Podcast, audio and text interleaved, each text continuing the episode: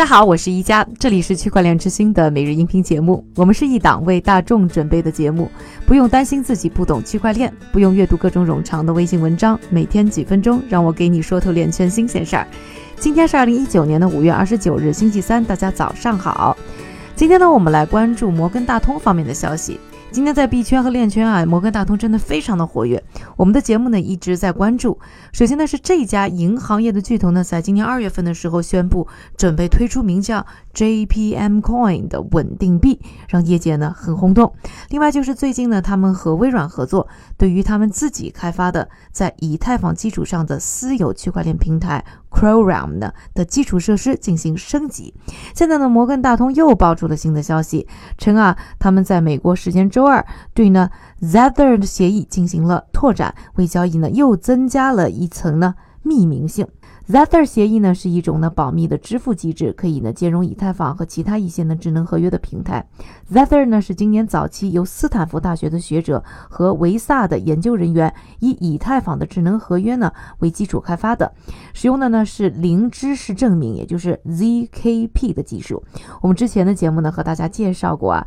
ZKP 的技术。它是可以让第三方呢，在不知道呢相关信息的细节情况下呢，验证呢某些信息是不是正确。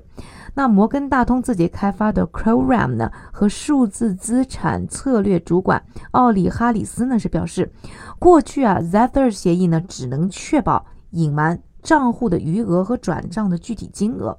在这一次的延展之后呢，对于呢交易参与的双方的信息呢，可以更多的进行呢保密。因此呢，新的拓展呢，特别有利于保护企业财团内的隐私。我们第三集的区块链执行纪录片呢，还专门和大家探讨过啊，对于金融产业来说，隐私是有多么的重要。所以就理解了摩根大通的这个新动作了。另外呢，比特币呢和 Zcash 呢使用的支付模式呢是 UTXO，也就是呢未消费的交易输出。出机制，而，Zether 的保密支付架构呢，采用的是以太坊的基于账户和余额的一个机制。在进行了这次拓展之后呢，可能这项技术会直接应用在摩根大通的 Crown 平台上。而这一项升级呢，不仅呢可以让摩根大通的 Crown 的用户受益，也可以让啊以太坊公链上的其他企业跟着受益。说完了摩根大通的最新动作之后呢，下面的时间还是交给我们的韭菜哥，他为大家准备了一组呢链圈的最新快讯。好的，一家，我们先来看一组行业应用方面的消息。BitMax Research 发图文表示，今天早上比特币出现了一个孤块，而这个节点呢是自2017年10月以来首次检测到这一情况。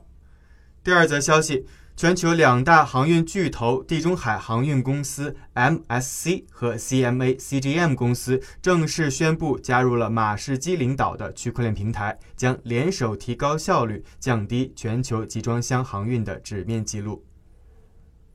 我们再来看一则行业相关的数据。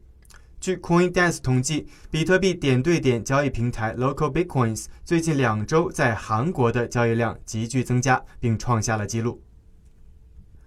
我们再来看一组政府和监管方面的消息。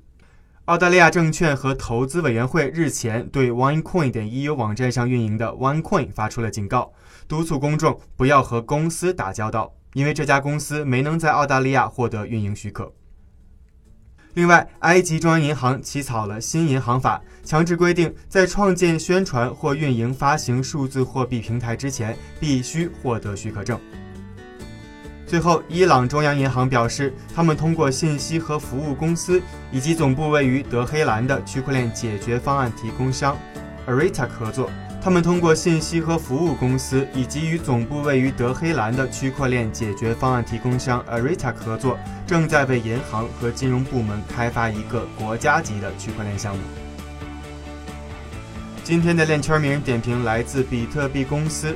Blockstream 的首席战略官 s a n s a m i l 他表示，社会共识赋予了比特币的内在价值，是推动资金增值的重要因素。两年前投资比特币的人，目前持有的金额是原始投资的四倍，而这也证明了比特币是一个很好的价值储备。